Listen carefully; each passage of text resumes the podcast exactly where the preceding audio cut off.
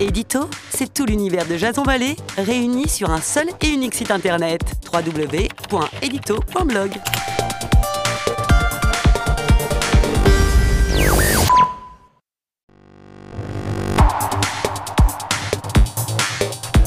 L'édito de Jason Vallée.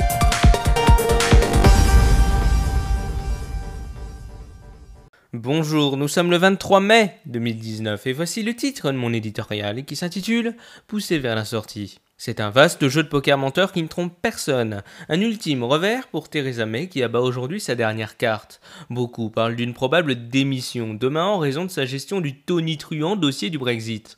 Le bilan est chaotique pour la future ex-première ministre. Les Britanniques sont appelés à voter aux européennes alors que ce n'était pas initialement leur volonté. Un piège qui sert fermé sur l'actrice principale de ce désastre annoncé. Certes, il est facile de lui faire porter seul le chapeau, mais laissons cet accessoire à la reine et penchons-nous plutôt sur la responsabilité conjointe des députés.